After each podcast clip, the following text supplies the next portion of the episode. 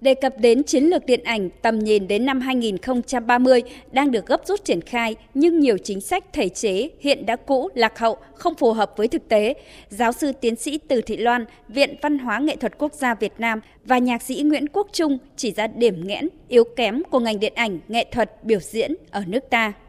Chúng ta chưa tạo được hành lang pháp lý đầy đủ phù hợp để phát triển các ngành công nghiệp văn hóa. Đơn giản như các cái ngành nghệ thuật biểu diễn, mỹ thuật, nhiếp ảnh, triển lãm là hai cái ngành rất là quan trọng của Bộ Văn hóa Thể thao và Du lịch đang quản lý. Thì hiện nay vẫn chỉ có nghị định để mà quản lý, điều chỉnh thị trường.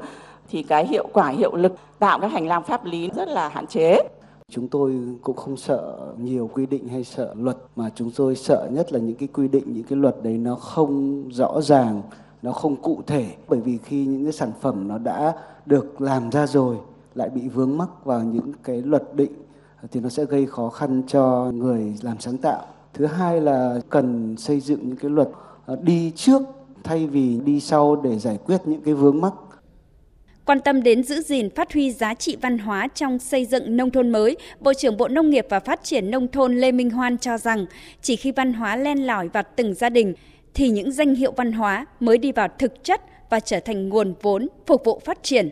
Cần có một chương trình mục tiêu quốc gia về giữ gìn và phát huy giá trị văn hóa nông thôn trong tiến trình công nghiệp hóa, hiện đại hóa đất nước. Cần có những chương trình giảng dạy văn hóa nông thôn trong các đoàn thể, tổ chức xã hội, chú trọng nhóm đối tượng học sinh là thế hệ tiếp nối giữ gìn cho dòng chảy văn hóa dân tộc. Với ý nghĩa và tầm quan trọng của văn hóa nông thôn, cần đến tư duy hệ thống và hành động hệ thống. Văn hóa không thể áp đặt một cách khiên cưỡng, cần xây dựng những tiêu chí về văn hóa nông thôn có thể đo lường được, cần trao quyền để người dân trong sứ mạng giữ gìn và phát huy các giá trị văn hóa.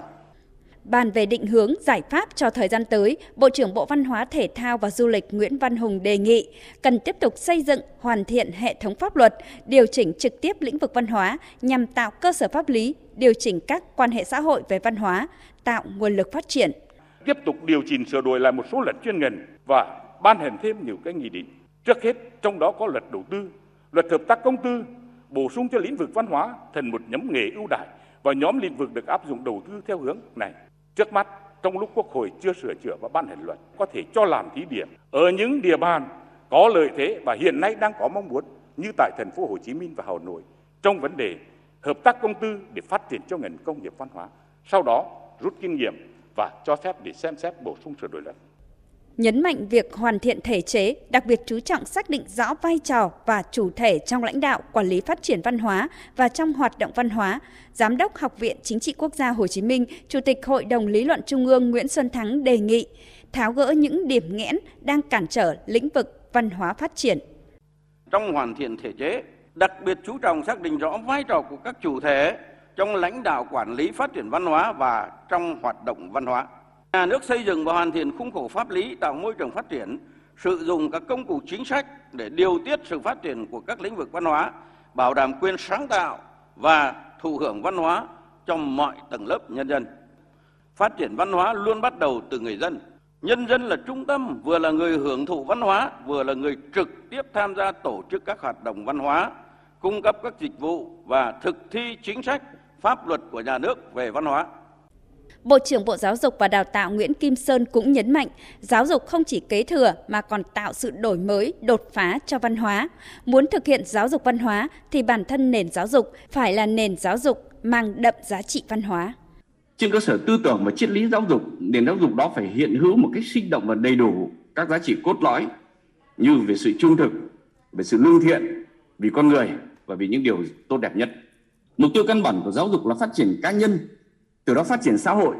Văn hóa là sản phẩm của sự trải nghiệm và trí tuệ của con người. Như vậy, ở trung tâm của giáo dục phát triển văn hóa chính là con người. Phát triển con người tập trung vào hai chiều hướng, tu dưỡng, bồi đắp tâm hồn bên trong,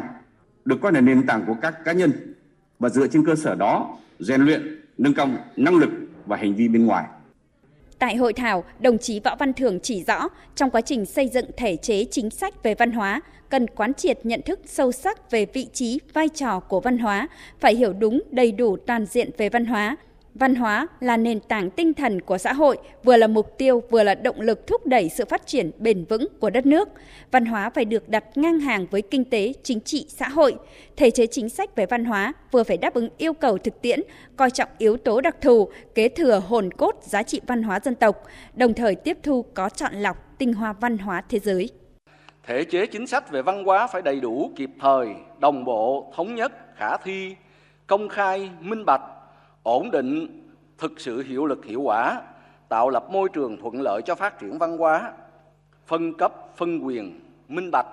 xác định rõ quyền hạn nghĩa vụ của các chủ thể thực hiện, quy định rõ trách nhiệm kiểm tra, giám sát, kiểm soát quyền lực.